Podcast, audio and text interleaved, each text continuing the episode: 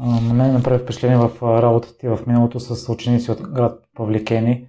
Споделяш, че първата година са били плахи и неуверени в себе си, но след една година са развили това качество на увереност. По какъв начин го възпитахте от тях, ако се спомняш? Почнахме те са много яки младежи. Те вече даже не са ученици. Мисля, че по-голямата част от тях а, са студенти или завършващи вече. Но на първите ни срещи просто ги питахме какво мислят. И те бяха толкова изненадани, че някой, някой въобще иска да ги пита какво мислят. Младите хора в България сме научени на А по точка да възпроизвеждаме съдържание в училище, т.е да назубриме нещо и да го разкажем или да го напишем на някаква тема. Или бе по точка да бъдем заклеймени като те деца по кафетата и нищо не им се случва. И когато всъщност видиш младите хора и ги питаш, бе, вие какво мислите по този казус? Какво мислите, какви са проблемите на вашата община? Какви мислите, че са решенията?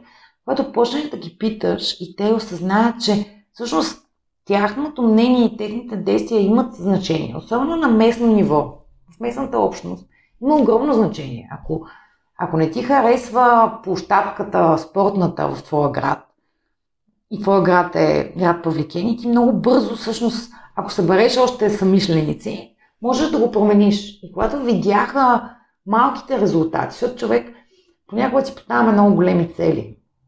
И тръгваме към тях и биваме много разочаровани. Много голямата цел, която сме си сложили. Целите трябва да са разделени на малки. И след всяка победа ние да сме щастливи. И да си кажем, браво, това го постигнах. И браво, това го постигнах. Техният конкретен проблем, един от тях беше, че в тяхната лавка не, не продаваха нищо, освен вафли, коласани и всичко останало. Магазинчета около тях също продаваха вафли, коласани. Те нямаше как да си купат не плод или салата или нещо различно. Това, което те направиха е, че събраха голяма група ученици и отидоха и говориха просто с собствениците на магазините. Моля ви, зареждайте ябълки. Моля ви, зареждайте нещо по-здравословно. Моля ви. И те го направиха, защото собственика на магазина няма как да знае, че ти имаш нужда от ябълки, ако ти не му кажеш.